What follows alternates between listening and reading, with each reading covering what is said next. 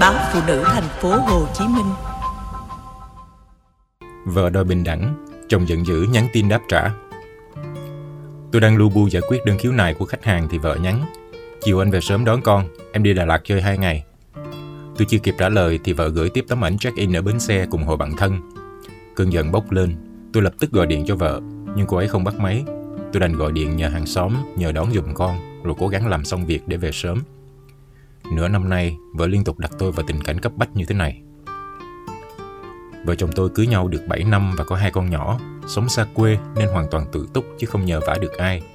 Vợ mới trở lại công việc được khoảng một năm sau thời gian làm mẹ bỉm sữa, nên kinh tế gia đình chủ yếu do tôi gánh vác. Công việc kinh doanh bận rộn, tôi thường đi sớm về khuya, không nhiều thời gian cho gia đình. Tôi hiểu vợ ở nhà chăm con vất vả, nhưng chỉ có thể cố gắng bù đắp về vật chất, chứ khó mà thu xếp đỡ đần việc nhà. Trước đây vợ cũng thông cảm, nhưng sau khi sinh đứa con thứ hai, cô ấy bỗng dưng đổi tính, luôn cầu nhau và đòi hỏi bình đẳng với tôi.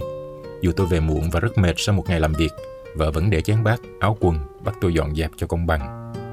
Vợ yêu cầu tôi phải chia sẻ công việc nhà và chăm con, cô ấy trách giận tôi không ngó ngàng gia đình. Nhiều lần tôi giải thích do công việc nên không có thời gian rảnh chứ tôi không có ý dùng hết lên vai vợ. Vả lại, để lo cho cuộc sống gia đình đầy đủ, tôi cũng vất vả nhiều. Vậy mà vợ bù lu bù loa, nói tôi ý kiếm ra tiền rồi kể công, nhất quyết đòi đi làm cho bằng được, trong khi con mới 9 tháng tuổi. Tôi thuyết phục vợ ở nhà thêm một thời gian nữa cho con cứng cáp rồi trở lại công việc cũng chưa muộn, nhưng cô ấy không đồng ý, dù đi làm tiền lương thấp hơn cả tiền học phí gửi con. Từ ngày đi làm, vợ tôi không còn chu toàn chuyện nhà cửa và chăm sóc con nữa. Thỉnh thoảng, vợ có những chuyến đi đổi gió bất ngờ như hôm nay khiến tôi trở tay không kịp. Công việc đã bận, giờ phải nâm nớp lo xử lý việc gia đình làm tôi rất mệt mỏi. Trong khi vợ đi làm không đủ để lo cho bản thân, mọi chi phí của gia đình đều do tôi phụ trách. Nhiều lần chúng tôi đã to tiếng cãi vã. Tôi không phản đối chuyện vợ đi làm, nhưng cần sắp xếp việc gia đình con cái chứ không thể thả trôi như thế. Vợ nói, em đã hy sinh vất vả bao nhiêu năm, giờ phải được sống cho bản thân. Cách đây một tháng, tôi đang đi kiểm tra đại lý ở ngoài ô, thì vợ gọi điện nói đến nhà trẻ đón con gấp vì cô giáo báo con bị ốm. Tôi bảo vợ đón con vì tôi đang ở xa trong khi công ty vợ ở gần đó.